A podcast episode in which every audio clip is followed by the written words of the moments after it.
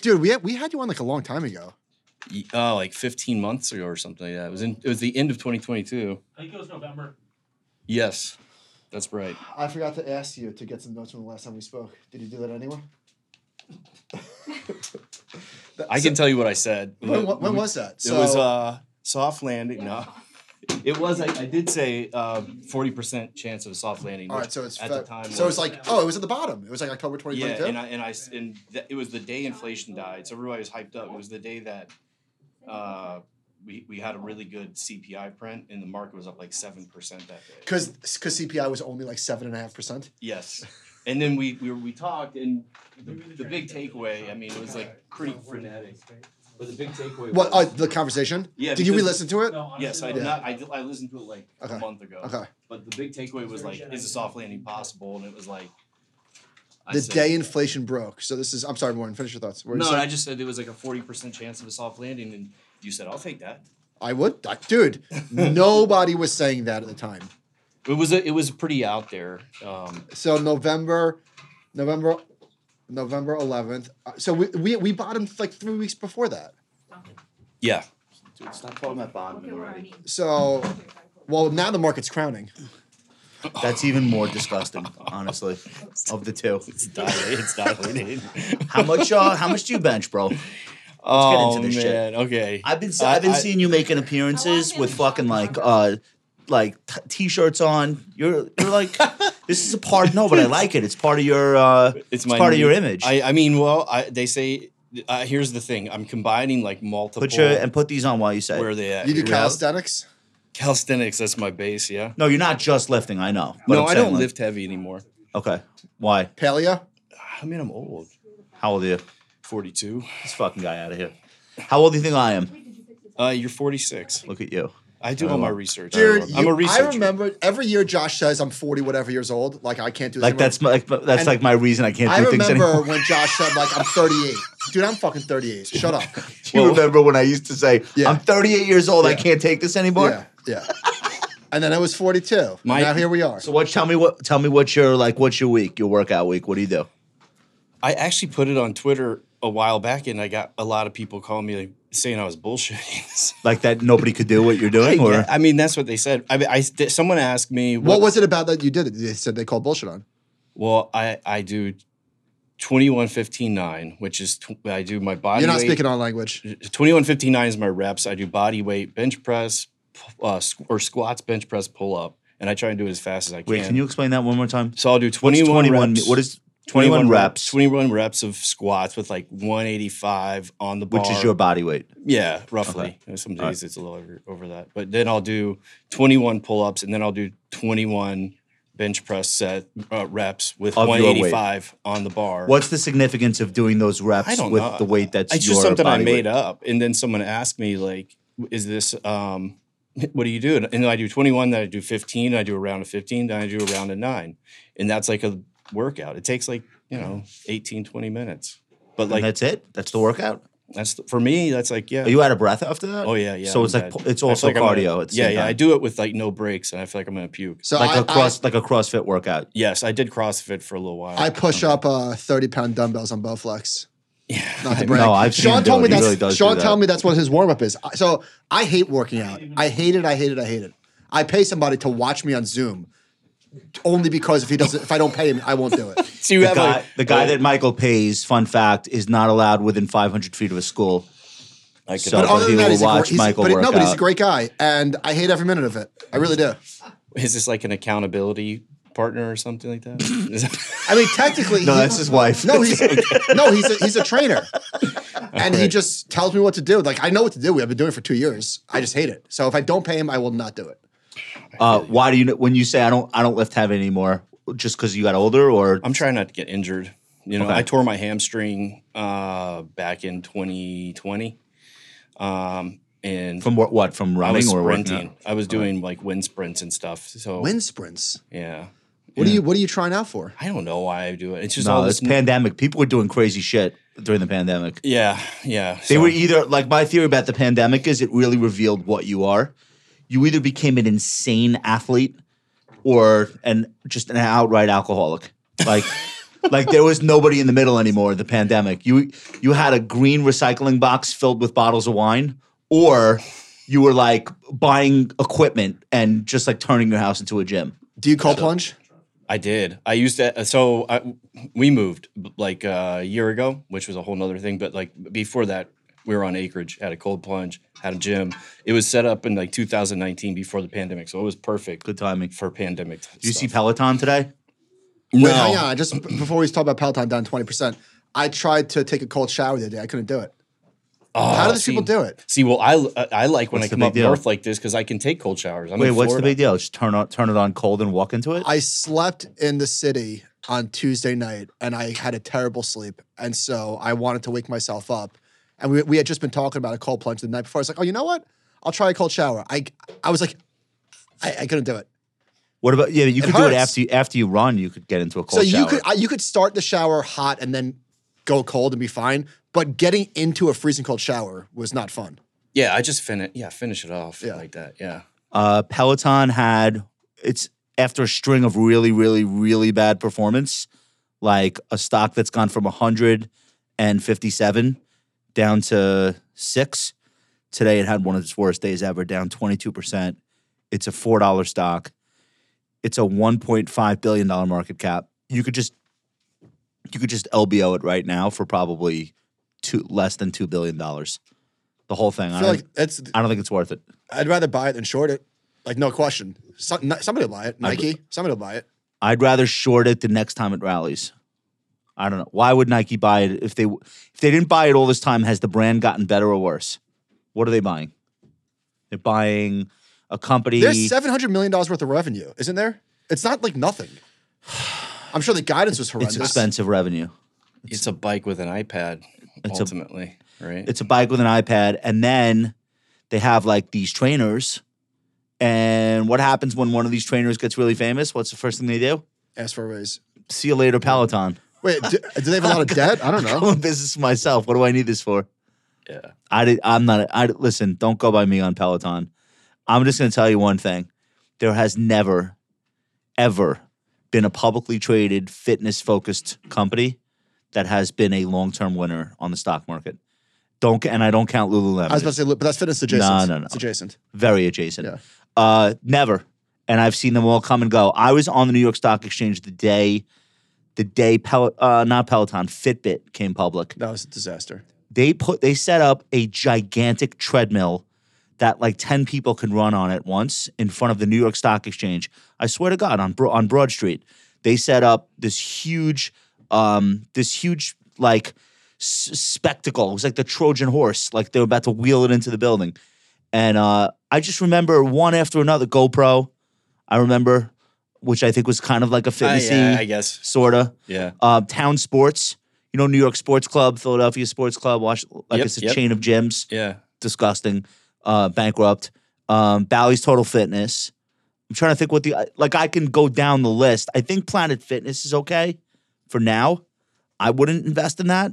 What's the reason for that? I've never really thought about it. Because we're Americans, and in the end, we're fat and lazy. How about this? 15% of the float of Peloton is sold short. So people are making money.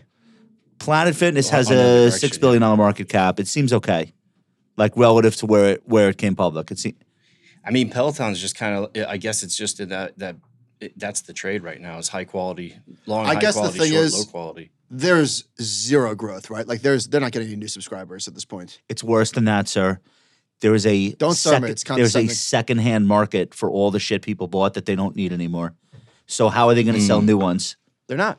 Yeah, that's a really big issue and as for somebody buying them, I think Lulu bought Mirror, which was a competitor. Oh yeah, do you remember Mirror? Yeah.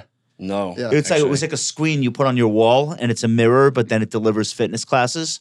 Oh, yeah. I think they wrote the whole thing off already. That's so gimmicky. I don't know. Right. I mean, I think they wrote the whole thing off already. So I don't know who's. I get a shock in the ear. Oh, look at Duncan rocking the. I like it. Duncan, can you explain the Ferrari news to us before we get started today? The stock went vertical. So I was listening to the conference call and it sounded like Ratatouille was doing it. Who is Lewis Hamilton? Who is Lewis Hamilton to racing?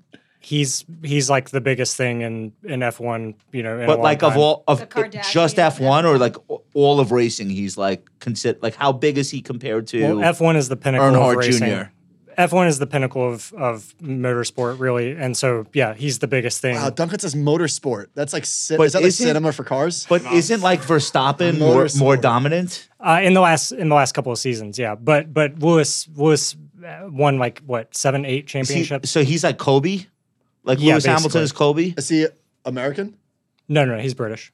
British. But yeah, he's going to Ferrari in 2025. I saw something earlier today about the TV time that Mercedes got because of, you know, Lewis being on the team. So this is big for Ferrari. I mean, do you know how much market cap the stock just added on this news? Earnings today. 10 billion or something. Also earnings. Yeah, they also had positive stuff. Did you see the Michael Mann movie yet? I heard it had a larger market cap now than Ford or GM, which is I'm going to tell you, it's worth $70 billion Ferrari right now, and it looks like yesterday it was worth $60 billion. So they added $10 billion today on whatever the earnings announcement was, plus Lewis Hamilton. You think Ford sells 100 times the amount of cars that Ferrari? Yeah, I was about to say. They sell like 3,500 cars a year, right? Do you want to know the market cap? For real. Ford is 48. But tons of debt, I'm sure. Well, that's the problem. The enterprise value is much bigger because they're loaded with debt. Right. And GM is $45 billion. We coming in hot? Episode 128. Every week it goes up by one more episode. Holy shit, 128? Do you guys know that? Do you guys know that we have not just fans of the compound, but there are fans of different people? And they kind of congregate together. And I learned today, you know, there's a Duncan Hive. The people that are Duncan fans, they watch What Are Your Thoughts live. You started that, by the way. Yeah, I know. We used to put you on screen. We don't do that anymore. But the Duncan Hive is still there for you. Yeah. Today I learned of the existence of the Bat Cave and Bat Boys. Alex told me he met a Bat Boy today. The guy has no interest in me at all, and got to meet Michael Batnick and went crazy. How cool is that? Batman. So yo, shout out to. Shout out to all the Bat Boys out there. All right, John, you look like you want to get started. Let's go. What do you got, a hot date? Episode 128. All right.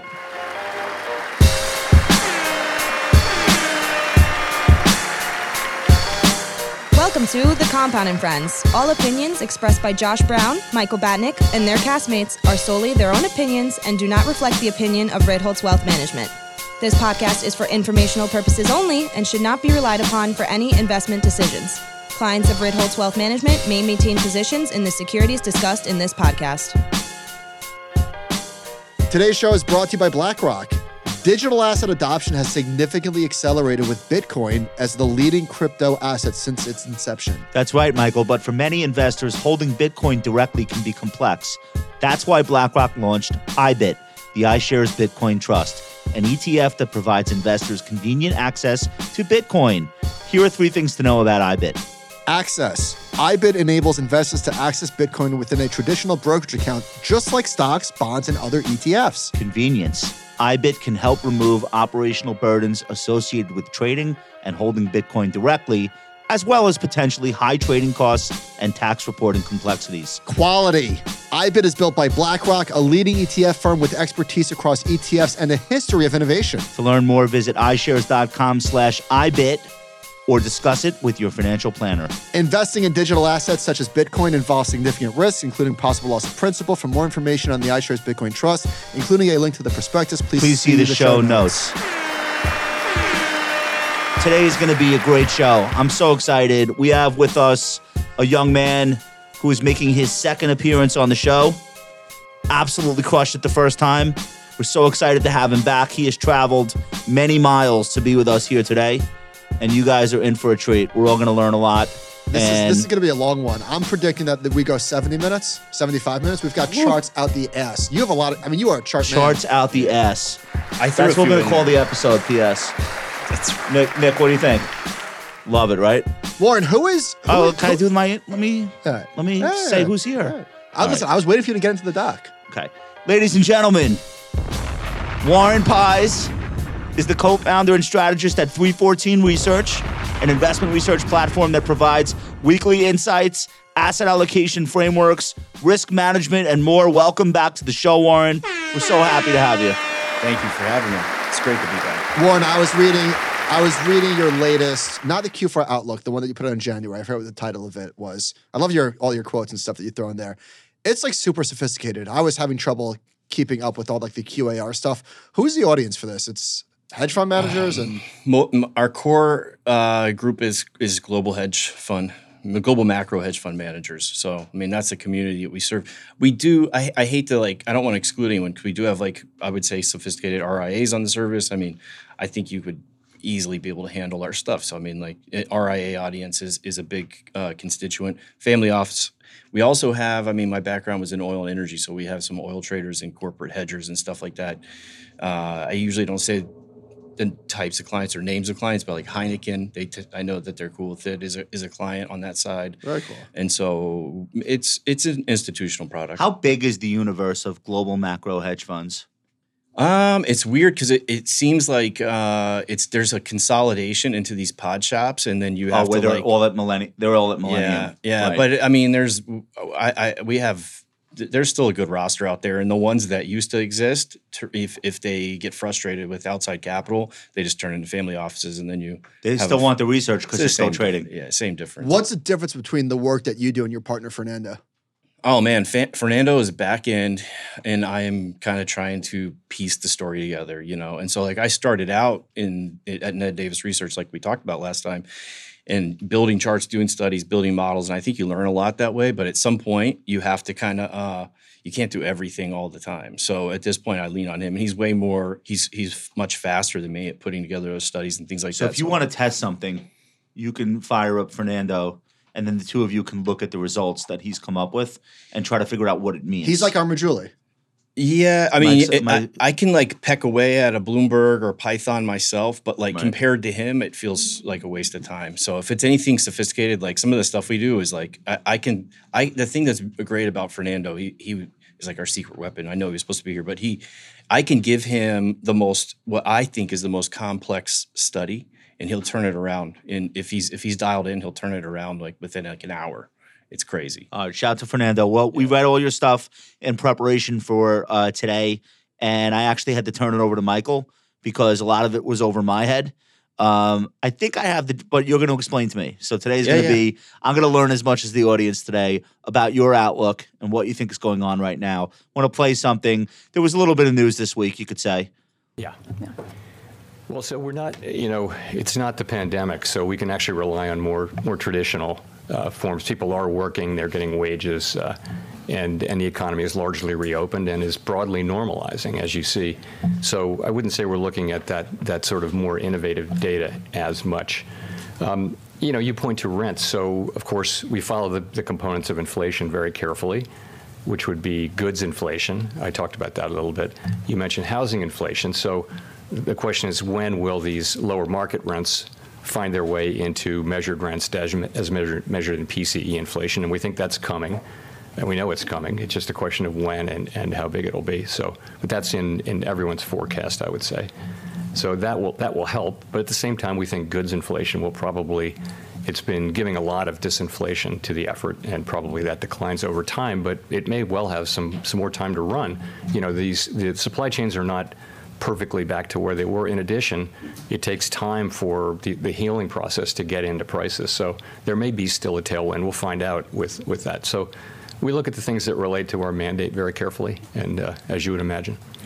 I guess just as a quick follow-up, do you feel comfortable at this point saying the economy has reached a soft landing, or is that part of looking for more confidence? No, I wouldn't say we've achieved that, and I think we have a ways to go. Inflation is still, core inflation is still. Who was that, Lewis Hamilton? And that, of course, is Kansas City Chiefs head coach Andy Reid. Why won't he just say it? All right. So here's my take on this week, and I want to hear you react to it.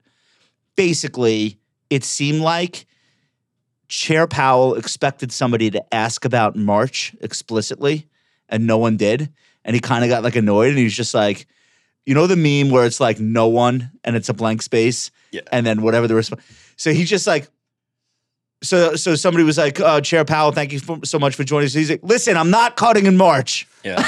If you take nothing else away from today, that is the headline that should be in the Wall Street Journal, the New York Times, Barron's, Fortune, Forbes. Not cutting. I told you I'm not going to cut. We're probably not going to cut. Now, they'll probably cut anyway because somebody asked about a 75 basis point rate hike in May of 23. And he's like, we're not really thinking about that. And then a week later, he did 4 of them. Wait, you think he's cutting in March? They're not cutting in March. There's still a 40% chance based on traders.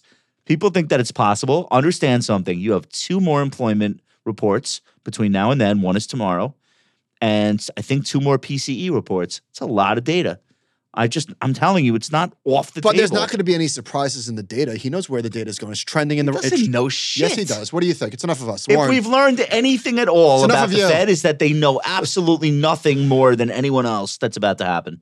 It's kind of a do as I say, not as I do type thing too. I mean, do as I say, do as I do, not as I say. I mean, he's been saying one thing and doing another for quite a while now. So I think the market is kind of catching on. So you saw that cut probability for March, it collapsed, and then it rebounded right back up to like 40%. I personally think they cut in May. And yields came down. Exactly. Well, yeah, and you also had the bank failure or bank problems yesterday. I think that was a little bit of a knee-jerk reaction, and there was also Treasury refunding. And so I think we got through a bunch of potential hiccups for the bond market, and then you saw people flow into fixed income. And so that was kind of a that's how I justify or rectify all that price action. But yeah, I think they cut in May. I think it is data dependent. I don't think you think March is like totally off the table, or it's still in play? No, I think it's like, I think the market's priced about right, 40%. So Warren, we do this thing in the media. So I listened to the whole call yesterday, and I almost never do that. Never at one point did he say March is off the table. What he says, it's not our base case. But again, there's 2 months to go. We did the same thing with Zuckerberg. All the headlines are Zuckerberg apologizes for social media impact. Not even once did he say I'm sorry or apologize to anyone. I actually listen to what people say. So I don't think it really matters if they cut in March or May, quite frankly. Apparently it matters to some people involved in NASDAQ stocks, or it matters to a few algorithms. Do you think it's like so meaningful, the timing, or not really?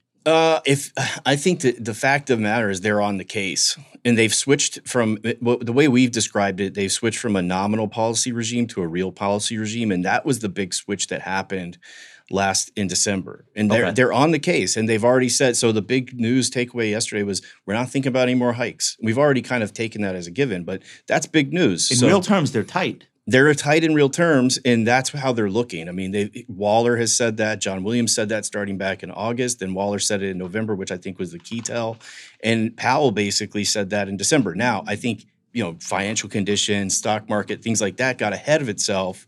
And he wanted to just kind of push back a little bit. It worked for like one day, but here we are right back at rallying again today. So yeah. I think it's coming. I think that, kind of the core thesis for us is that the soft landing required 3 things: a resilient economy, rapid disinflation, and a hyper-reactive Fed. And we were pretty confident. And if you go back and look at the last time I was here in 2022, I said, I think we'll get these first 2 things, but I'm not sure about the Fed. Well, the Fed is now proving to be hyper-reactive, despite whatever Powell said yesterday. They're going to cut. That's the bottom line. March or May, they're cutting. Do you understand this mentality out there? Like, oh no, the economy's not bad enough for the Fed to cut in March. Like, what are these people thinking when... I don't understand. I really don't understand the rationale. Why would the bulls want them to cut sooner than later? I mean, I do think there's a nervousness around the labor market, because the labor market is kind of, it's loosening. And right now it's wobbling. It's a benign loosening, as I would call it right now.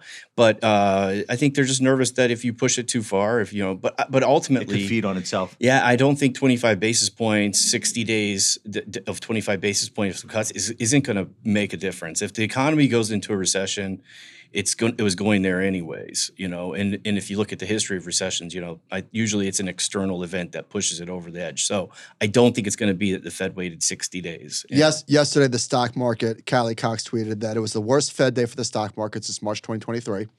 It was the worst day for the stock market since September. Big deal. The market's gone straight up for the last 3 months. Heaven forbid it falls 1.5% for a single day, which, by the way, we took it all back. Market got back all of those losses. You know what else was happening in March of 2023? Regional banks. Like a literal bank panic. The other thing, but I wanted to ask you, so the market, the stock market responded for 1 day. Big deal. Took it all back. The bond market, though. So they're saying that we're not going in March. And the 10-year said, I don't care. Like, did the 10-year, how much is it, how many cuts is the 10-year pricing in now down at 386? Yeah, I mean, I personally think that the 10-year is fully discounted a cut cycle at this point in time. And so to me, stocks are more attractive than bonds. And if you think about it, and that's been one of the hardest things as an allocator is that stocks and bonds have been connected, so connected since second half of last year. And so really stocks they're two sides of the same coin. But when I look at bonds and you think about the 10-year, usually it trades at about a normalized spread of about 120 to 40 basis points over the Fed funds rate. So then you look at the Fed's dot plot and what the Fed's saying. They say they're going to take rates down to 2.5% when everything's said and done. Here we are at 3.8, 3.9%. The 10-year is already at its normalized premium to Fed funds rate. If the Fed goes all the way back to 2.5%, I'm kind of skeptical that they get back to 2.5%. I think 3% terminal rate makes more sense. What would stop them from getting back there? I think that inflation so this is where we get into there's like art and science and investing in market research and things like that. And there are these kind of like strangely emotional debates that you can get into. I think that inflation's probably going to be higher as you go out into the out years. Now, we've higher than what? Higher than the last 15 years? Higher than it has been post GFC. I think we're in a different regime. What does that mean? 3%?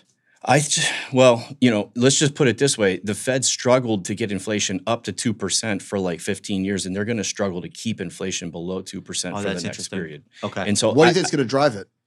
Well, everyone talks about globalization rolling back and just incrementally. I think there's some truth to that. So that's a dynamic. Reshoring or nearshoring. Everything more expensive. Right. I think a little bit of that, but I think that's a little bit more story than fact, to be truthful right now. I do think that energy costs are going up. The shale revolution was a huge tailwind. We have this chart that we showed years ago. It's the price of oil and CPI, and we would do CPI as versus the 2% target as a trend line, and you could see that CPI really fell off that 2% trend line target as soon as oil collapsed in 2014, and that was because we had the price war with the Saudis and U.S. shale. So shale, I think that added a big disinflationary tailwind. It's going away too. That's not going to be with us for the next 10, 15 years. But more importantly, is we added so much debt. We printed so much money. What if I inject? All right, we lose the disinflationary impulse from the Saudi versus shale race to zero. AI, but AI. I knew you were going to say that. Well, yeah, we're very predictable. I mean nothing if not predictable. So no. The truth is, I don't know. Yeah, no, no one knows. But like, and inflation's like impossible to predict beyond like 9 or say 10 months out. We still don't know what causes it. There's no textbook that says this is what causes inflation that everyone agrees to. The Fed looks at the Phillips curve. If you do any kind of analysis of labor market inflation, there's like almost no relationship there. It's like, you're grabbing the 70s and then extrapolating it out to a whole bunch of decades where it never worked. Why is debt inflationary? That's my personal theory. I think that we basically think that's real money. Like the Fed did QE and lowered interest rates, and that's like they shoved reserves into the system. They basically changed the duration of the money outstanding. But when the government spins into existence in a massive deficit spending, pro-cyclical deficits like we've never seen before, this is the thing that we've all underestimated this cycle. When we talk about why is the economy so resilient, we raised rates 500 basis points and we haven't gone into a recession. Why is that? It's because we're doing fiscal stimulus now. We're running pro-cyclical deficits like we never have before, and none of us have properly accounted for how powerful that is. Well, Sean just shared a chart with me from Apollo. 89% of consumer debt is fixed. Yeah, but it always has been. Like, when was it not fixed? They've turned. But it's a lot more than it used to be. Is it though? Same thing with S&P 500 companies. Way more fixed than floating. So, in your point on that is just that why would that stop us from having inflation? No, I'm saying that one of the reasons why all of the interest rate hikes didn't impact the real economy the way that we would have thought in a textbook is because two-thirds of homeowners don't even have a mortgage. And the S&P 500, there was more bond issuance in 2020 than ever. It was like a crazy amount of debt issuance. So yeah, rates are higher. Obviously, that impacted Russell 2000 companies, which we're going to talk about and you have a chart on. But I think that's why. The bottom line is right before we embarked on this massive deficit spending and spinning up all these dollars, the number one selling economics book in the United States, maybe in the Western world of 2020, was The Deficit Myth. Yeah. And The Deficit Myth is the story. It's an Stephanie Kelton. Tough timing. Tough timing, but it's the story of why there is no such reason that we should ever hold back from spending when we need to spend, so long as in periods of surplus, we raise taxes on the wealthy to offset all that spending, which of course we'll never do. So I mean, there's a million reasons why like that idea is now funny, but that was the book that everyone had on their nightstand in the policy world. And now, 3 years later, we all know, oh, wait a minute, there is a limit. No. I think she got a raw deal because we don't know, because absent the supply chain disruption, we don't know. Well, I think that – so would you really say that inflation was all supply side? No, I wouldn't. No, so. but I'm saying we don't know how bad it would have gotten if we sent checks. All right, let me ask you this question. The fiscal package that Biden did a month after being inaugurated. Disaster.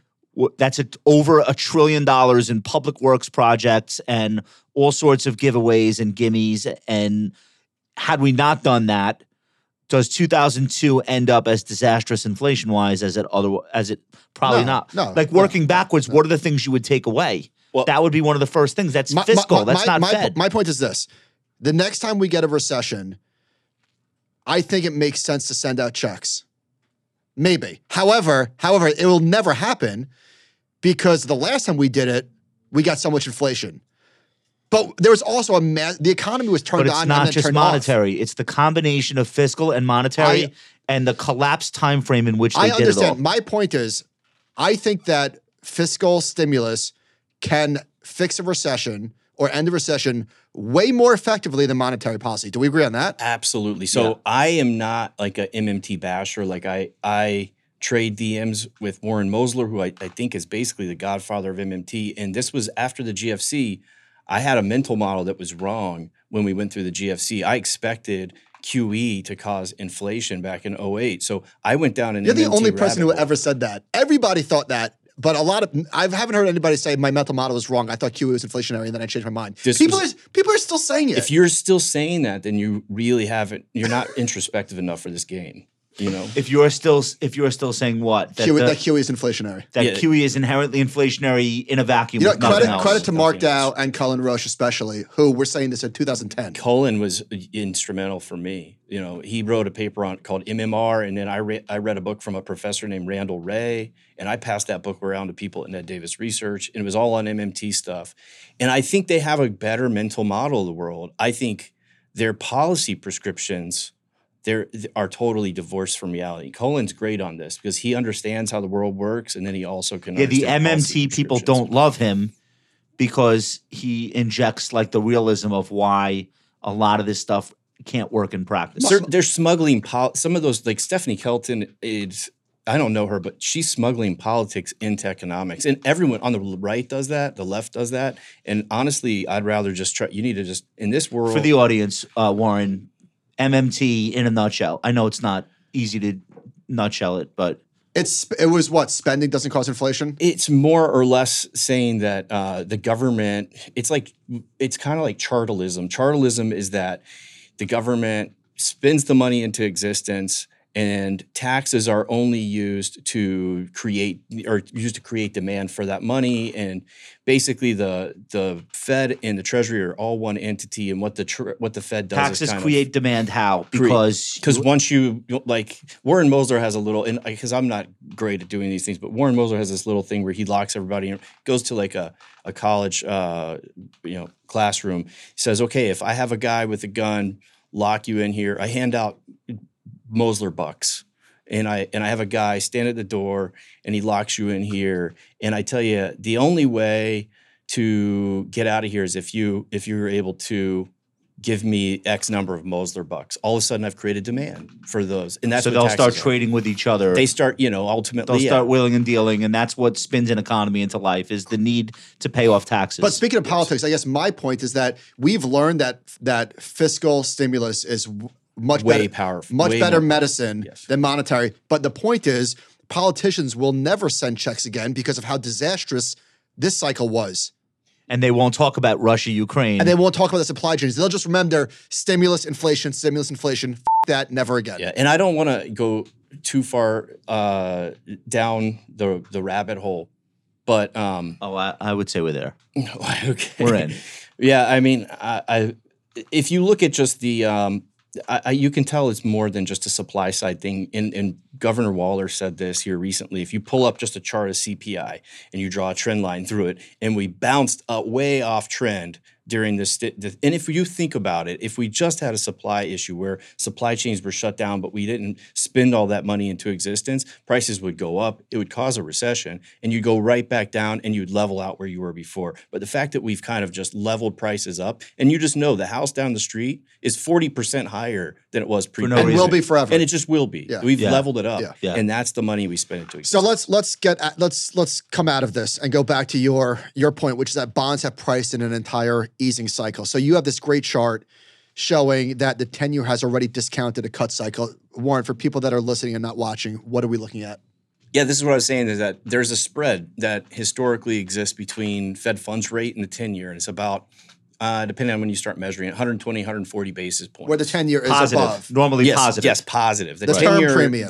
Well, yes, you could call it term premium, you could call it whatever you want, but it's just a spread, you know? And we're, at the moment, Fed funds rate's 5.5%, 10 years at 3.8%. But when you look through this cycle and you look at the Fed's SEP and you look at what the Fed's saying, they expect to get back to 2.5% by like 2026. It's their long-term median dot within their dot plot. So at 2.5%, and you put on that 140 spread that you're supposed to be at, that would give you a 3.9% 10-year. So we're there. From that perspective, we've already discounted that entire cut cycle. So that's the market of buyers and sellers getting to that endpoint on their own in advance and just betting that that's going to be the longer-term outcome of whatever the Fed is about to do. Yeah, and the bond market has been more pessimistic this whole entire cycle. How so? I mean, the other side... We inverted and stayed that way. That's as pessimistic as you could be. Inverted, in the bond market, right? We've inverted, but also like... we don't have charts on it, but we would measure the spread between the one year forward and the 1 year, which is a whole mouthful, but it's basically looking at the bond market is priced in for month 13 to 24 versus the current 1 year. And that's another proxy for how many cuts are in the market. And we hit all-time lows in that spread. So basically the implied yield from month 13 to 24 was like 170 basis points below the 1 year for all of last year. Mm. So we have a chart on it, but basically we've never seen that going all the way back to the 70s. The 2 year is significantly below the Fed funds rate too. Yeah, like that's how you imply this rate. So if you look at the 1 year versus the 2 year, you can basically imply from that spread what the 2 year implies for that month. Where's the 2 year now? 4.2. Which is crazy. Do you believe the adage that the Fed ultimately follows the 2 year, like Fed funds overnight rates will get to wherever the 2 year dictates? They usually do. Okay. We've done that study. They usually do, but I don't think. But it's not that they're not looking at the 2 year. It's the market. The market's telling them where they're going to go. The market is leading policy, but policymaker is not as fast as day to day action in the bond market. Why should it be? So it takes its time.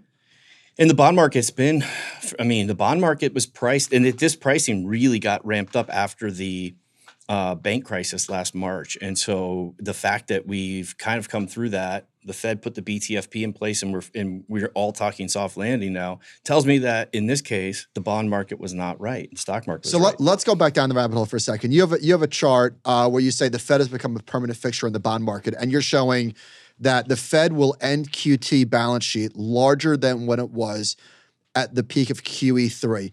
I feel like this is, people talk about this all the time, like smart people, but could you, like for the regular person, what does this all mean? Like quantitative tightening, why does it matter? Why does it affect the markets? The balance sheet, why is that so important? Well, I mean, some people say it's not important. She's taking a picture. Okay, I want to make sure I'm smiling. All right, I'm not smiling at the QT. I was going to say this is really, this is a great topic for. All right, go ahead. Anyways, yeah. Some people would say it doesn't matter. I mean, that goes back to our last conversation. Some people say, who cares what the Fed balance sheet is?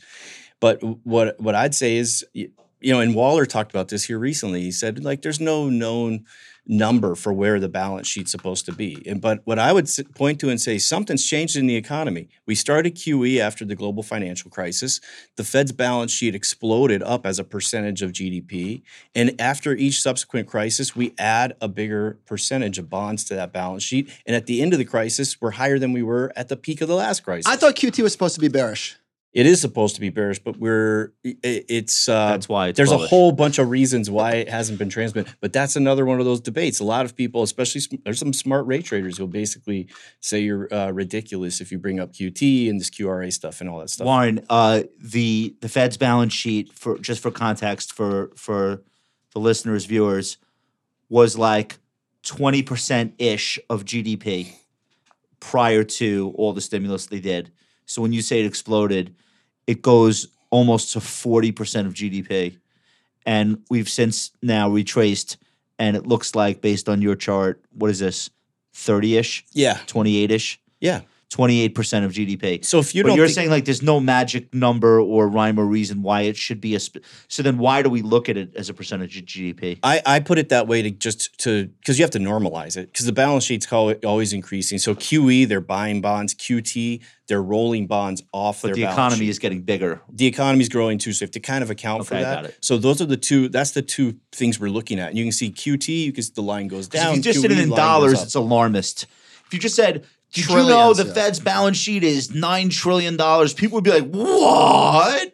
Because they don't know how big the economy is to account for that. Well, this goes back to the rabbit hole we started on, which I think is going to prove to be really important as we go forward in these years, which is that there's something called fiscal dominance. And this could be a symptom of fiscal dominance. And that's what people are saying we've gone into. And fiscal dominance is when you basically fiscal policy overwhelms monetary policy. And monetary policy can't really do its job effectively. Don't you think that's the story of last year? It's looking that way, yeah. You have Biden talking about we're going to get inflation under control while doling out money to companies that are putting bulldozers out into the field to build shit. I'll put it another way. And now the Fed's primary tool is hiking interest rates. But when they hike interest rates, when debt to GDP is this high, they're basically spitting money out to wealthy people. So I've been saying that for months. Nobody wants to hear it. Nobody wants to hear that. It's absolutely the truth. I said the only way to slow this down, inflation, is to cut rates. I'm not even kidding. You said it to Gunlock and he sort of laughed. I said it to Jeff. He laughed.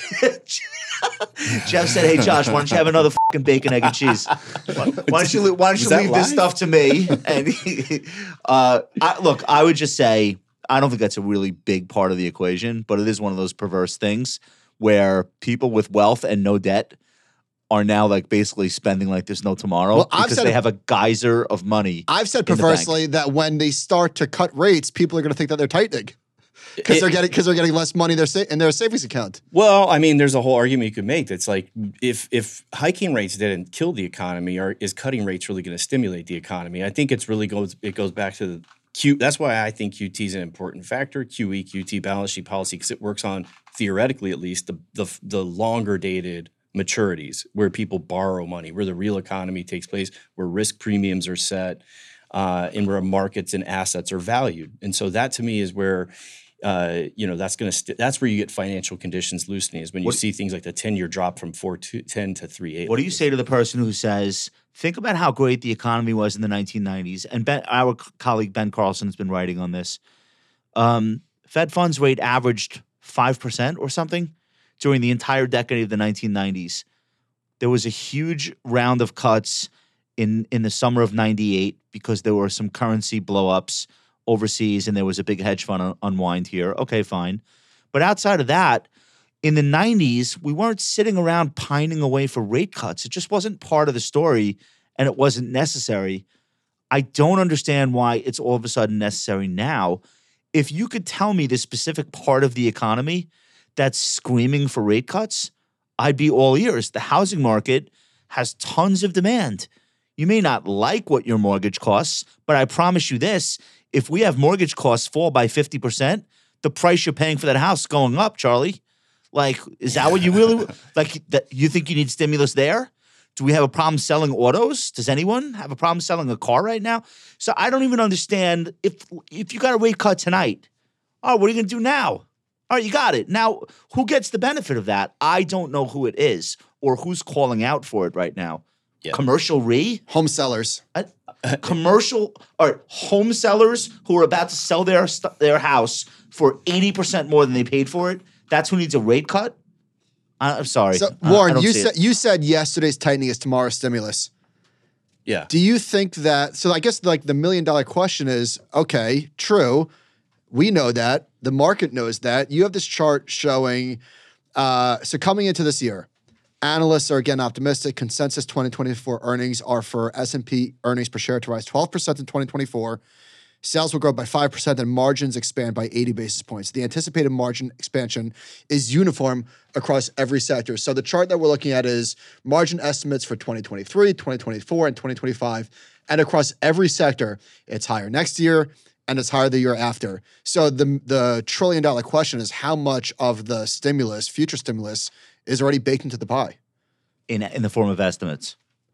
And asset prices. I think that there's a knee-jerk reaction to do that, to say that that's the case. But if you zoom, go on. I agree. Go on. If you zoom out 2 years, the market's barely up on a two-year basis, right? So we just made new all-time high. I'm sure we'll get into those studies too.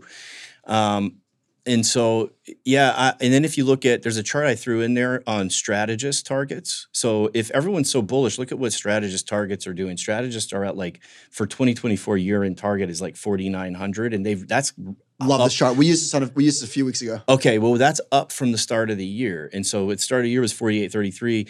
And there's another chart that goes with this. I doubt you've shown it before, but it's if you look at the equity performance, whenever this strategist targets are within 5% of the S&P 500. Rip, no? Yeah, rip. I mean, so what you're showing, so what we're showing for the people that are listening is we're looking at the strategist forecast divided by compared to the S&P 500. And normally strategists expect the market to be higher, not lower. And right now, they're basically in line, which tells you that they're not expecting a lot. So I totally agree with you.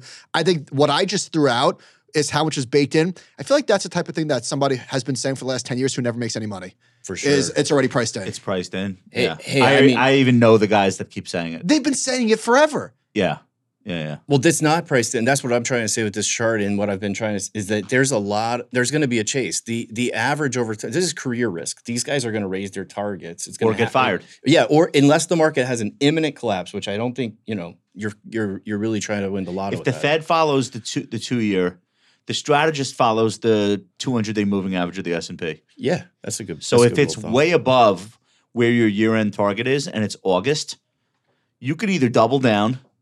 Yeah. Or you could say, you know what?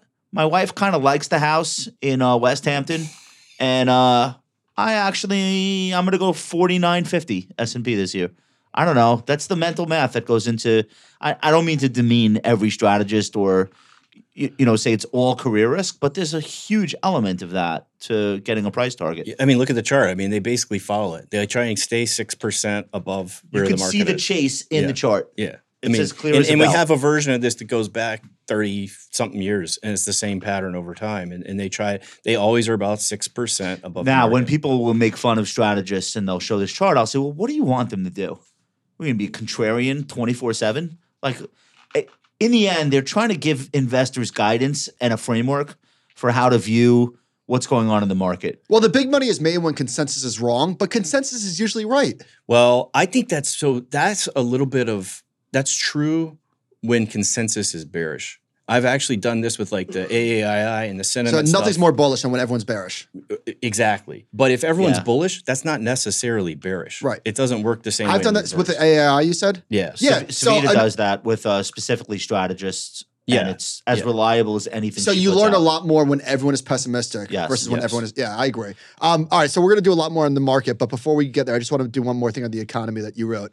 You said for soft landing dreamers, the loosening of recent months is picture perfect. So walk us through this chart that's on the screen.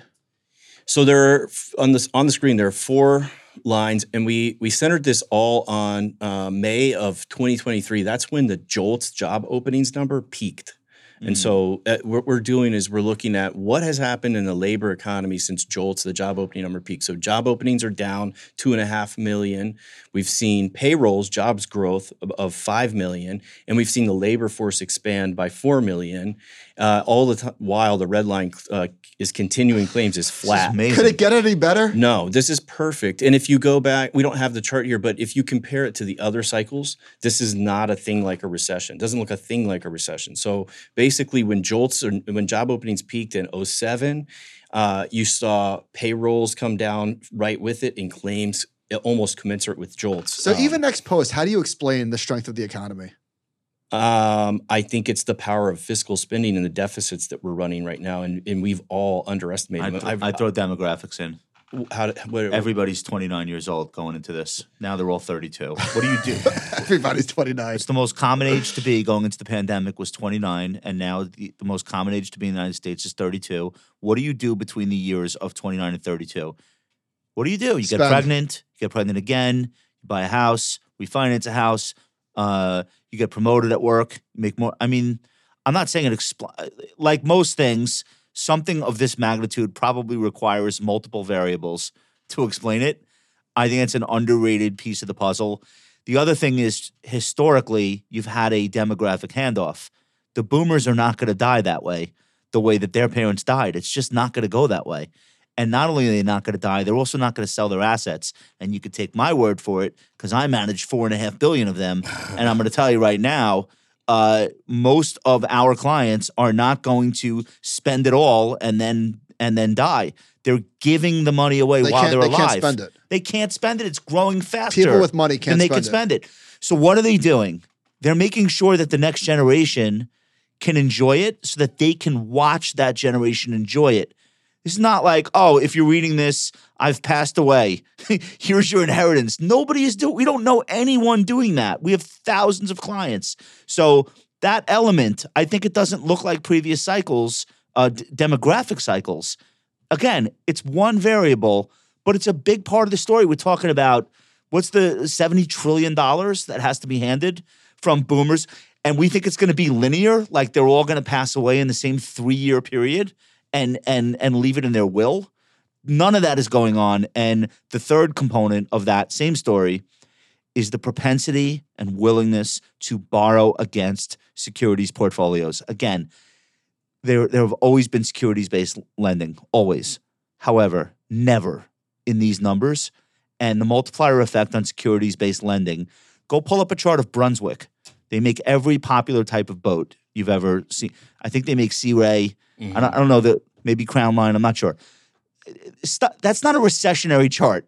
When the leading publicly traded boat manufacturer looks like that. Ferrari. You have to say, well, maybe it's different this time with demography. And maybe all of these fairy tales I was told by Harry Dent about what would happen when the boomers turn 70 is not really how this is going to go. So I think these things get lost in the shuffle, but they're important. Yeah, I mean, I can't disagree with anything there. I mean, we talked about that there is a housing shortage back in 2021 when we said— Same story, look, right. And it is a lot of that on the demand side. That's demographics and delayed household formation from millennials. And that's, eventually that happens. And these homes, half of them are being bought in cash. How is that possible? That's not millennials— yeah. That's buying money houses in cash. But the problem is, my story. Everything that Josh is saying, none of that is in. You can tell me it's all priced in. None of that is in any of the historical data. So you could run models until you're blue in the face, and you won't pick up on this current dynamic. Yeah, and that's why I always say this is like kind of art and science. And there's only so many cycles. Like we're talking soft landing. There's been we count 4 soft landings historically going back. I mean, that's, that's the first thing anyone says to me. I think it's kind of like a little bit of like that, you talk about memes like the midwit meme is like, oh, what's your end count on that? Well, what's your end count on recessions? Midwit is it's priced in. Everything is like, it's like, of course, that's like table stakes. We all know there's not a lot of data to work with. We get it. But this is what it says. Yeah. So getting back to this idea that the Russell 2000 obviously is more sensitive to interest rate moves, you have a chart showing the daily reaction to the direction of interest rate changes since the middle of last year, and it's significant. So when— Wait, what's purple? What's green? When here, Warren, you explain your chart. Okay, so we have S&P 500, S&P 500 equal weight, Russell 2000 in the mid caps. The blue bars are the average daily return for these four indexes when rates are up. Oh, this is great. And purple bars are average daily returns for these indexes when the rate when rates are down. On a one-day basis. One day, just okay. The average daily. So the knee-jerk reaction to rates going up is all of these stocks down to varying degree. And then vice versa on days rates fall. But especially smaller stocks. Yeah. That's just banks, dude. What do you mean? That's just overrepresentation of financials in the Russell 2000. That's the whole story. You think so? Yeah, it has nothing to do with cap size. Nobody cares about that. If you go, so you think Russell growth? No, of course it does. Cap versus banks. No, if you take out the banks, it'll be the same thing. Yeah, it will be. If you do Russell, yes. Pull up Russell growth and see what it's done. Where's Fernando? Can I tell him? No, I think it is cap size. Well, here's another good thing. Wait. So, but this is a function of the borrowing, the need to borrow that small caps disproportionately have relative to large caps? I mean, you think? That's a good theory. No, it's real. 90% of S&P 500 debt is long-term fixed. With the Russell 2000, I think it's like 50%. So they are much more exposed to the current rate environment. What else would it be? I mean, I have no idea. I think it's just interesting kind of way things are being priced. I think a little bit of just like it's also, to me, it goes back to you said who's screaming for a cut in this environment. Oh, well, these are the names that you'll see at first. In this environment, mega cap stocks are money good. They're basically the spread over treasury bonds is nothing. Oh, you know who's screaming for a cut? New York Community Bank. Yes, exactly. There's a few people screaming for a cut. Just probably in the Russell 2000. You have a great chart showing that S&P 500 stocks are attempting to break out of their relationship with yield. So you've got a chart of the 10-year and the S&P 500, and you've got a scatter plot. And for a lot of 2022, these traded very much in line. And recently, it's not the case. Yeah, to me, that's a really bullish thing. So our idea is that our base case is we're having a soft landing, that the first Fed cut is in May. Going back to those three ingredients, resilient economy, rapid disinflation, hyper-reactive Fed. We think that's all in place, and that's the base case. So may they cut. If you go back to those four soft landings we can identify, stocks rally 10% in the 6 months leading up to the first Fed cut. That takes us to like S&P 5200 on May 1st, which is when the first Fed cut would be. I mean, of course, there are a lot of things that go wrong, and this is like targets are only worth the paper they're printed on. But I think that's a good framework. That's our framework. And you can look at what's happening in the rates market, and you can basically see a path to that because we've had this earlier price action where rates have gone from 3.8 to 4.2 until recently, or until just last couple of days. And the S&P 500 is hung out there. It's broken out to new all-time highs. It's gotten into like plus 4,800. Right. It's changing the pattern. Right. So now if rates this is how you would control for it. So if rates pull back, let's say the 10-year goes to 3.5, that's when the S&P 500 should advance. Yes, would make that really big. When you talk to a macro hedge fund, a hedge fund that utilizes macroeconomic inputs, and they're more on the bearish side, what's their pushback to that story? The bear case has kind of been obliterated, but it feels a little bit like I'm. You had Neil Dutt last time. Yeah, shout out to Neil. Yeah, and he's really great. I feel like I followed him to a conference in California this year, so we've been kind of following each other. Okay. But he said he doesn't like indicator macro, and it kind of does come down to indicator macro where it's like, hey, yield curve is inverted. Remember that? Yeah, he doesn't like any of your stuff, he said. That's fine. No, but wait, what do you mean by that? I mean, indicator macro is something that you would hear from a bear. So what is like a bear case is like, well, yield curve's inverted. We've never had a soft landing when the yield curve's inverted. I get it. You know, you can look at things like... then you just show them my chart of the boats. That's right. I mean, it's hard to argue. Right. So, Warren, presumably Fernando made a really sick chart. I've never seen this before. All-time highs are not bearish. I mean, we've said that a million times, been saying it. We'll say that forever. you have a chart showing the average performance in the year following a new all-time high after a prolonged period of time without an all-time high. This is crazy. And this is— nobody would guess that it looks like this. This is absolute eye candy. So walk the audience through what we're looking at here. Yeah, I mean, there's this knee-jerk response, like you said. And I have this. I'm a pessimist. And I think part of this is knowing yourself. So, like, I'm pessimistic at heart. And so you have to kind of, like, do studies like this to teach yourself to get out of that pessimism. And can that, you? Dude, everyone is instinctively bearish at all-time highs because if you're like, what's going to drop? You're constantly looking around for what shoe's going to drop. No, you say, this is too good. It can't, this can't last. Look, it's not sustainable. There's some people who are, you have a lot of, like, the positive people who come on your show. They're always positive. And in some ways, I wish I could be that way. It's not the way I am. And so I have to use the data to kind of coax myself out of this pessimism. And this chart, it kind of goes to so that this point. Chart, we'll describe this. What you're saying here, and you're going out 250 days from a high, it literally goes from the bottom left to the upper right. This is the S&P 500 performance following an all-time high. Yeah, going back to 1950, if you've had a period of more than 1 year with no new all-time highs, you make a new all-time high, what happens next? More. And basically, yeah, you keep rallying. When did we make the all-time high? 2 weeks ago? Yeah. Nothing's more bullish than all-time highs. Nobody is under. But wait a minute. No, but people are afraid to say because you sound like a donkey. Is this a composite or it's an average? It's an average, it's not an average, a composite. Of all the cases. This isn't what it looks like. I mean, this is not what the stock market looks like. This is what the performance in percentage terms looks like. Of all average cases. This so is the average of all the cases. Okay. So that, I mean, that's. I have a table of all the different stats. Next table. So he took all these tables and he mushed them together to get an average. Yeah. So, I totally got it. So let's give people the numbers.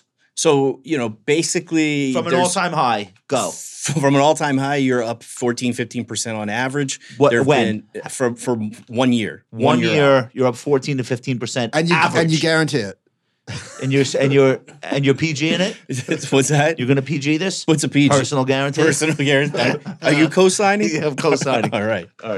But that's remarkable. Nobody would guess that. And there's only been one down case. So what was the down? What was the 2007? Yeah. Which happened. And this is the type of thing a bear would catch on to. Is like that was also the only time we made a new all-time high when the yield curve was inverted. So this is the kind of stuff that holds you. Oh, you got a sample size of two. Exactly. So, the bank. And one other thing that people wouldn't guess is breadth is okay. It's okay. Breadth is, yeah, that's you exactly say right. that 20% of the S&P 500 is making new highs, which is only slightly less than the typical 25% at the average new index high. So it's not just four names or six names. I've written on this topic. I wrote on this in 2013 when we made the first new high from the Great Financial Crisis. So the October 2007 was the S&P high. I think the Dow was 17,000 at the peak, fell to 6,000, right? Mm-hmm. All right. When the S&P made its first high since the crisis in the spring of 2013, I think that's when I wrote this piece, but I wrote about the gambler's fallacy because this is the way we're mentally wired. When we walk up to that roulette table, it's red. Okay, this time it's got to be black. We think that the world works that way, when in reality, every spin is independent of the one before it. So we're making new highs in March of 2013, and it's like, all right, that was fun. That was a nice rally. Now it's got to turn. It doesn't have to turn. And they built Las Vegas on this premise. Human beings are searching for patterns mentally. They don't even know they're doing it. But those patterns don't really exist, and that's why it's not, a rickety shack in the desert. It's billion-dollar buildings, one stacked on top of another, because of that human gambler's fallacy thing that we can't shake. So I'm not saying that every new high has to lead to new all-time highs, but what you're demonstrating here is that almost all the time it does. Yeah, I mean, it just shows it's better than the average. I mean, the average 252, which is one probably market year, is up 8%. And you're up 14, 15%. So it's better than your average 252-day period. And your pullbacks and your ultimate drawdowns in that period are lower than normal, too. And so— oh, that's interesting. Yeah, I mean, only one down year. I love, we were talking about this earlier, that when all of the strategists and economists and managers and et cetera, individual investors are bearish. That's a powerful signal. So you have a chart that shows what happens if you're long the S&P 500 when the strategist forecast is less than 5% above the current S&P 500 versus, so when they're pessimistic, versus what happens when you go long when the strategist forecast is more than 5% above. And what happens for everything else? I assume you're in like T-bills or something? This is just flat. We don't even put it in T-bills because I don't want to muddy the water. Got it. Yeah. So you're either in the S&P or out of the S&P, whether putting the money on your mattress, basically. Based on whether strategists are bullish or bearish. Yeah. And there it is. I mean, for people that can't see this. You want conservative targets. Exactly. Because it allows them to chase like that. Because they only turn conservative after things hit the fan. Right. They don't want to be underwater for too long because it starts, just like Josh had said, it's career risk ultimately. I want to move the ball a little bit. Let's do presidential cycle. We're approximately, I would say, like conservatively 10 months from an outright civil war. That'll be fun. We'll have new data for all of our studies. But before we get there, can you describe what the typical stock market ride is like going into that election?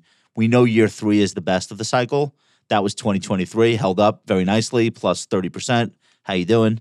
What are you expecting this year if we were to adhere to the pattern? The traditional presidential year cycle is considered to be a positive, and it's a weak first half, strong second half kind of pattern. And okay. So that's the traditional, what the cycle tells you. Okay. So not yet.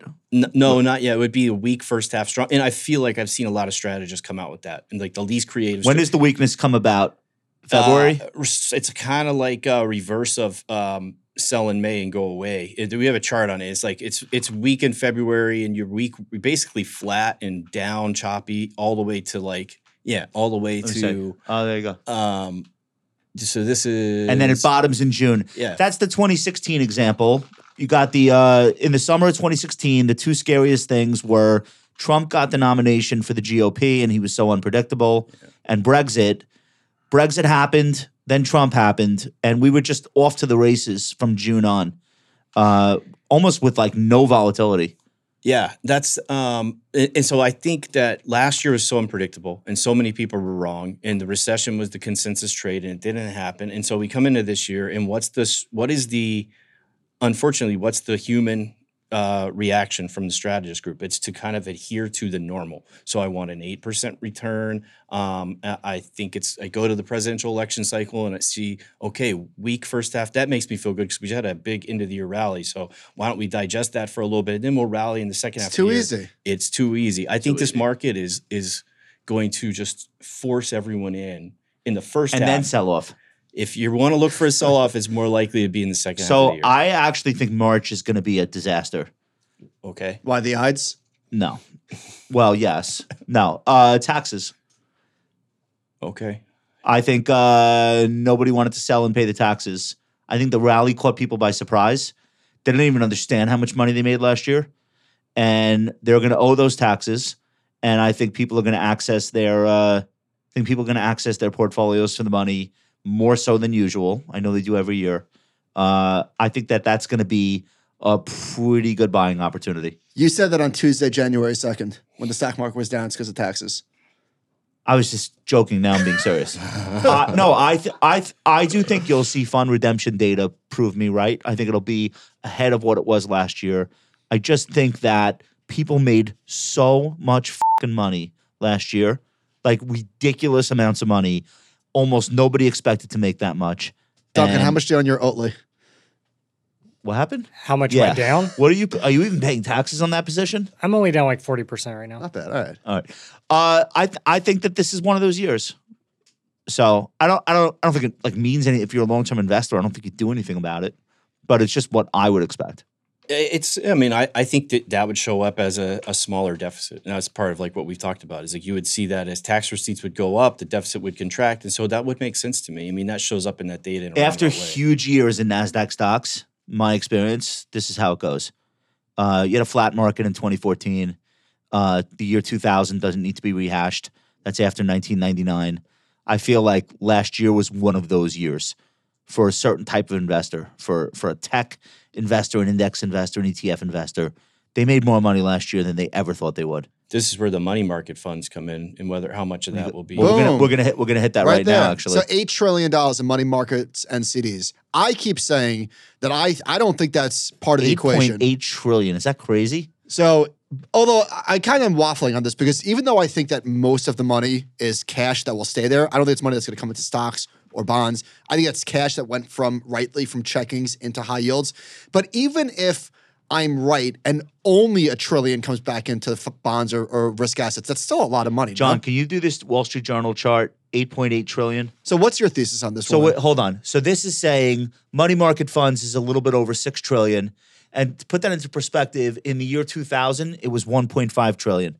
Okay. But also to put this into perspective, if you divide this by the S&P, it's not a lot. I understand, but it's still a lot.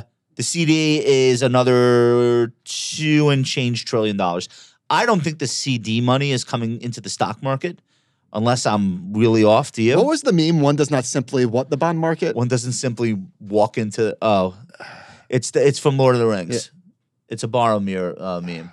When you kept saying the CD, I was reminded of that meme. I don't think the CD money is coming into Tesla. I could be wrong, but $6 trillion. What are you thinking? I think it matters. It doesn't have to all go in to matter. It's just it's prices are set on the margin. If the Fed starts cutting rates, reinvestment risk, all that stuff comes on the table. Even then, I had I think it was Scott Wapner asked me about this and said, "Well, Gunlack says that's just going to go into the bond market." Well, okay, if it goes into the bond market, that just pushes that liquidity goes into the system and then out the risk curve. It compresses term premiums, risk premiums.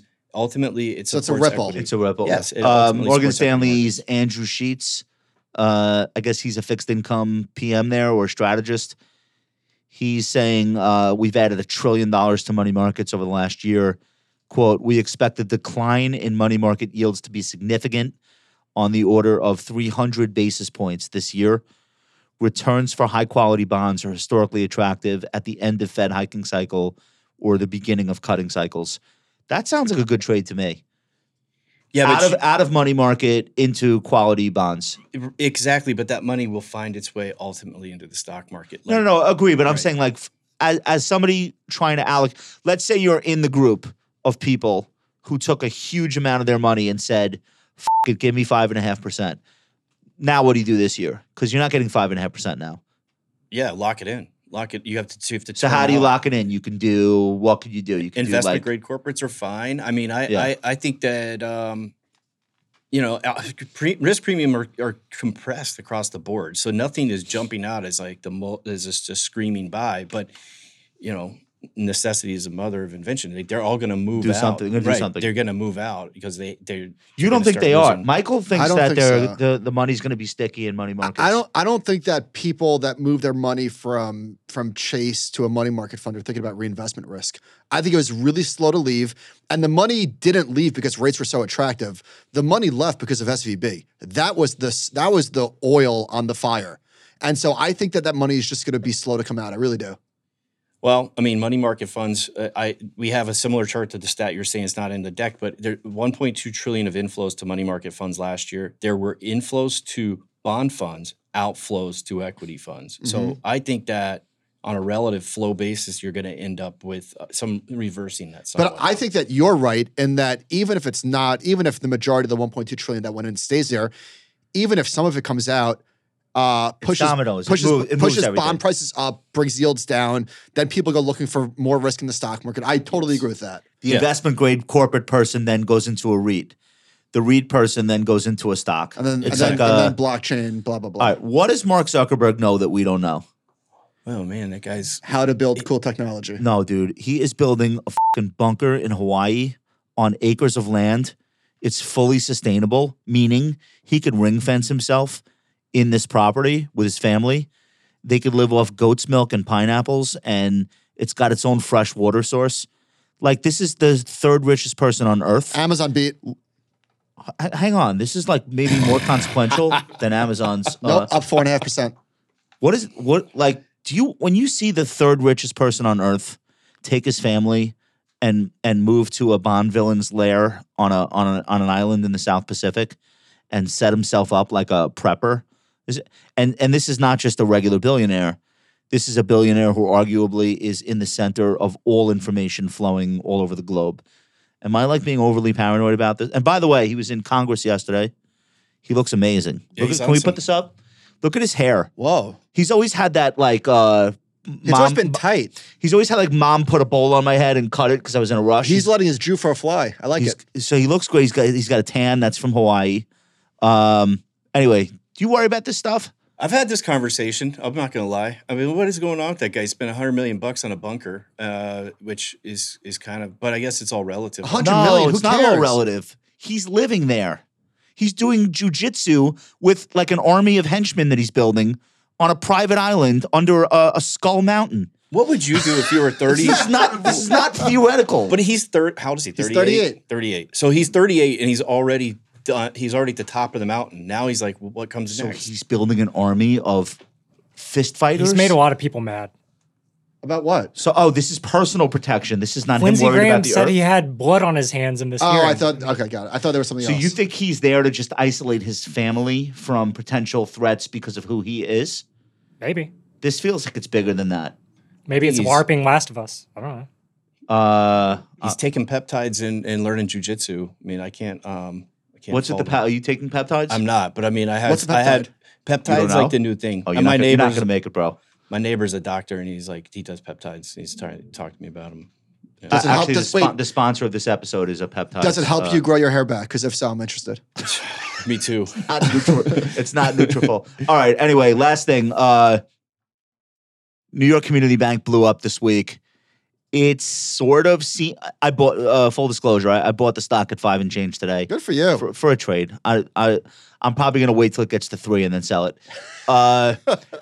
So I listened to the call. It doesn't sound like anything's like systemically broken. It just sounds like they made a bad acquisition that they weren't ready for. But this is definitely now going to be the new bear because you said the bear case got obliterated. Here's the new bear case. There's never one cockroach, and where there's smoke, there's fire, and who else is holding on to something that they're about to tell us about? It can't just be New York Community Bank. But it can be. I'm giving you the bear case. Let me just read this. I don't see systemic issues within their loan portfolio that I'm overly concerned about, said Mark Fitzgibbon, head of financial services research at Piper Sandler. Quote, it felt like this was a cleanup quarter. The company said we're going to rip the Band-Aid off all at once. JP Morgan said the same thing. They doubled down on the stock. They said this is overdone. A few other analysts. I saw Chris Whalen, who really understands the banks. He's long the stock. He's like, it was a stupid conference call, but it doesn't matter. So are you worried about this? Are people asking you about this? I haven't gotten the question. I had a conversation with someone who knows more than me on this, and they echo the sentiments that basically this was a cleanup quarter, and they're actually making a one-off, just this one company. So it's actually a responsible move provisioning for losses. And I mean, I think that this is a little bit of the PTSD still from the GFC that's with us. Like we're going to go from commercial real estate is the new subprime. I don't know. It's all anything's possible. It's not my focus. But turn that up. Wait, let's play this for you, Jonathan Farrow. For the most part, everything's in the rearview mirror now. So there were a few idiosyncratic bank failures. And this is the CEO Citizens that Financial related to the business model and how fast those banks grew, and then the stress caused by the Fed raising rates very quickly. And so I think as the year went on, people could differentiate between the traditional regional banks and how well they've managed and been able to handle their interest rate risk, and so. Deposit pressures eased as the year went on, and so things are starting to feel a lot more normal. So yesterday's announcement on NYCB was a bit of a surprise. I think that's an outlier. The monster's under the bed. It spooked people, though. You know it did, Bruce. Commercial real estate has been something that's been on people's minds for a long, long time now. What an accent. Do you think we have seen realize the unrealized losses there? So they bought Signature Bank, and that pushes them into a new tier.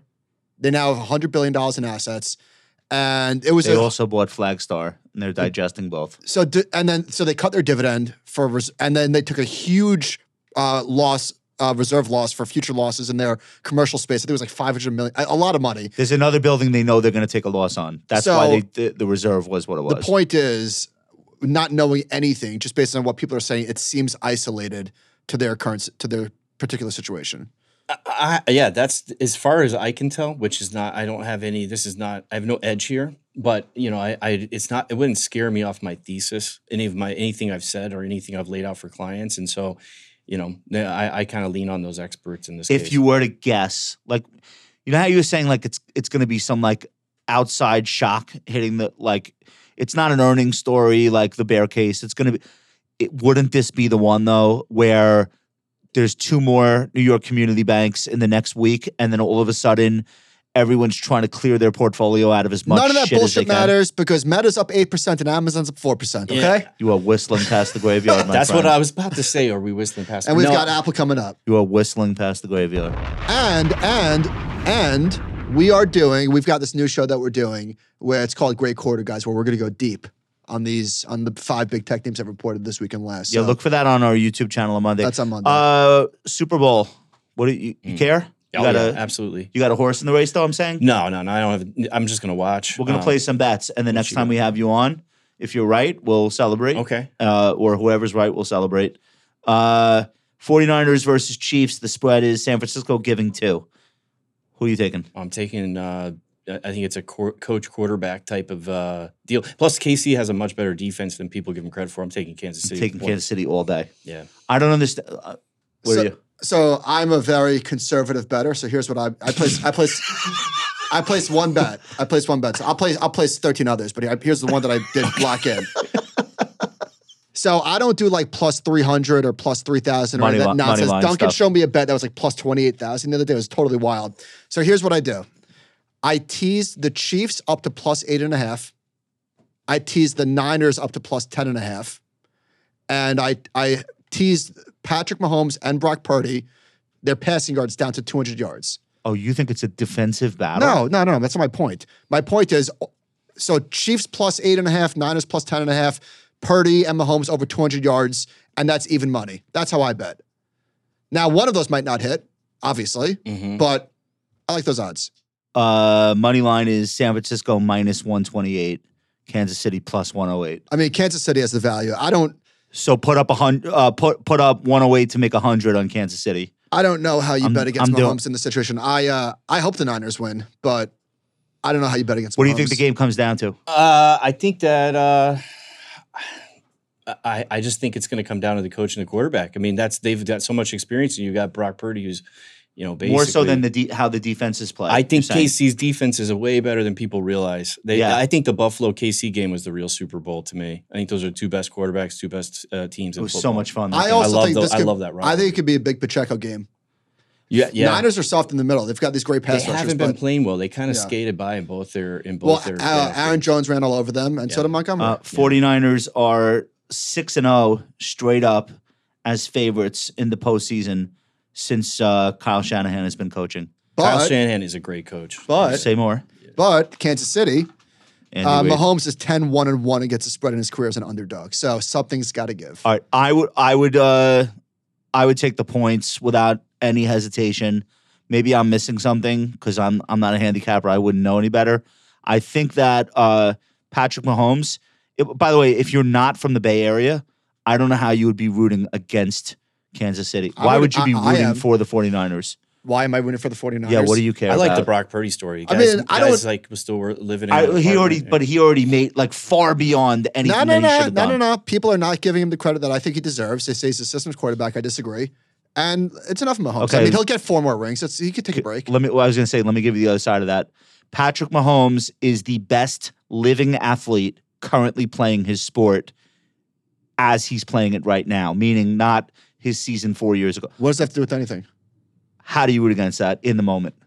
It makes no sense. He'll win 4 more Super Bowls. I want greatness. I love greatness. Because first of all, what's the hardest position to play in every sport? Any sport? Quarterback. Period. Like nobody would disagree with that. Hang on, I'm not hating on Mahomes. I'm not saying you are.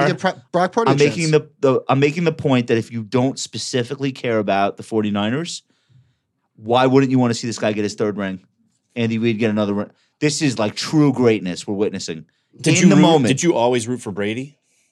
I've always rooted for Mahomes. I did not ever root for Brady. Yeah, so it's the same deal. I didn't ever root for Michael Jordan. I always rooted for the Utah Jazz back when I was growing up. But when you watched The Last Dance, I was a John Stockton fan. When you watch the Jordan stuff now, though, he's awesome. Do you look back and say, "Man, I should have been rooting for him the whole time"? But that's part of what makes it fun. Is you get at the end. I'm with you. It's fun to root against greatness. And you realize, like, oh man, that was great. But I did like Brady. But I also think I could understand. I mean, Brady had Belichick in a defense, and I'm not 100% sure that Mahomes. Like his he finds a way. He will find a way. He's great, but if you're starting a team, there's a but. I would consider starting my team with Josh Allen. That guy physically is, to me, is. Can you picture a world in which if you put them on swap teams, he would have. I think he'd be. Can you picture a universe in which this doesn't end with Taylor Swift and Kelce kissing at midfield, and Patrick Mahomes like being carried to the podium? Like I can't. I almost can't picture it after this whole season. It's almost impossible for me to picture, like, what they like sneak away into their limos. I just can't see that's how it's going to go. Didn't you see Kelce throwing away Justin Tucker's helmet before the game the other day? I don't think the Chiefs are as likable as people are turning on them. People are turning. Yeah. In fairness, Justin's a kicker. Like, do we accord these guys the same amount of respect as he was being? Justin Tucker, and he was being respect. And he was being kind of a dick, from what I read. I wouldn't know. Best kicker ever. I don't know. This feels like it's going that way. So what's our bet? I'm telling you, follow the smart money. So what is it? I don't even understand your bet. Your bet was so I do alternate spreads. So then, like, real degenerate. All shit. Of those things have to hit. But and it's all. But tell me which one of these doesn't hit. So the Chiefs are not going to lose by more than 8.5 points. They're plus 8.5. Okay, yeah, unless it's like a disaster. I would take that. Is Patrick Mahomes going to throw for 200 yards? Yes. Okay. So those I feel very confident in. Yeah. They don't win if he doesn't do that. Now, can the Chiefs beat the Niners by more than 10 points? Yeah, I guess they could. There's a universe where they do. Could the Chiefs win 31-17? Sure. And then the fourth part of the fourth leg of that bet is Brock Purdy over 200 yards. He's going to throw for 200 yards. But why do you tease all those things to increase the payoff or to reduce the risk? No, I'm not looking to increase I'm reducing the risk. So it's only it's that bet is like plus 109. Okay. All right. But what I'm not looking to do, I'm not looking for a plus 300 bet. Like, I'm not an idiot. I'm only a moron. What's the over-under? 0%. What's the over-under on the... it's 47.5 points. Well, no, I was going to say on the number of kisses at midfield between Taylor Swift and Kelce. We could bet on that. 47.5 points over-under. What do you take? I'm going to take the under. I'm going to take the over. Okay, that can be our bet then. Yeah, not because I think Brock Purdy's going to shoot the lights out, per se. You know what? He's had a rough... I mean, he had a great final drive, obviously, but he has not had a good playoffs. He hasn't. Like, he really hasn't. Debo will be in better shape than he's been in since, let's say, November. They should have lost. Yeah, but low-key, I think McCaffrey hurt his neck last game a little bit. He's a little dinged McCaffrey's up. A tank. Low-key, McCaffrey's a tank. You saw at the end of the game where he landed on his head and he never went back in. Do you think this is going to be a great Super? I think this is going to be one of the most watched ever, and I think it's going to be a good game. I'm excited for it. I mean, I'm really excited. If you think it's going to be a good game, you like my bet. I like your bet because you know more about all of the steps along the way in that bet than any of us do. I just like how excited you are. Very excited. Duncan, what are you thinking? Points? I would do the over. Sean, do you like the over? No. I just told Sean I think Christian McCaffrey could have 3 touchdowns. What, are you guys doing your own podcast in the corner over here? What do you mean? Say it to the group. What did you say? How many? 3 touchdowns for Christian McCaffrey. The thing about betting and the thing about the markets is everything is priced in. So I'm going to so Christian McCaffrey to score touchdowns, like minus 250. I'm going to the Knicks game tonight. So when I go to the Knicks games, I bet on like player props and all that shit. Jalen Brunson to score 30 is like minus 300. There's no juice anymore. Markets are super efficient everywhere. You don't see the odds in the market when you're buying at Amazon. You don't see the odds. You see the odds at games, but markets are very efficient. While you're at the Knicks game, you know what I'll be doing? Do you know? I don't know. I'll be at Coco Doc. What's that? That's the new hot shit Korean fried chicken place. Oh, how'd you get it? The owner of Coat. You going with Dan? Oh, better. Mrs. Dow Jones. Okay. Better. Just kidding. Shout out to Dan. Going with Haley and whoever else, but we're gonna do some fried chicken and champagne. It seems like that's a good mix for me, right? Top. This is a fried chicken restaurant. I take it all back. This place, it's in Nomad because of course it is, and it opened with a red carpet premiere, models, movie stars, rappers. It's literally fried chicken and champagne. So before we get out of here, Meta's up 12%. Amazon's 12%.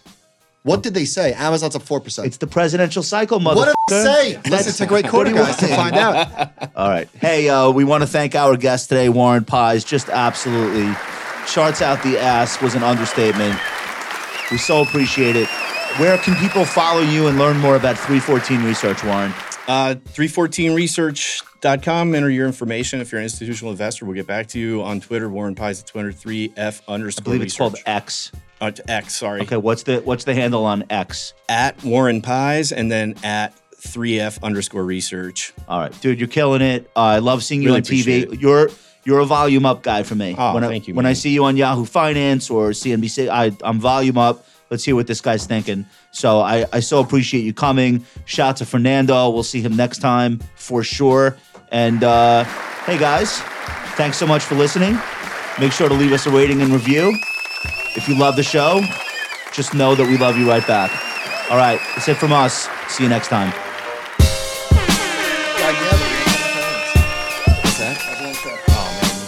that good? Was that awesome. Fun? You want to do it one more time just to make sure? Let's run it back. Let's run it back. Warren knows your shtick. Let's just do the ESP. Let's just do all.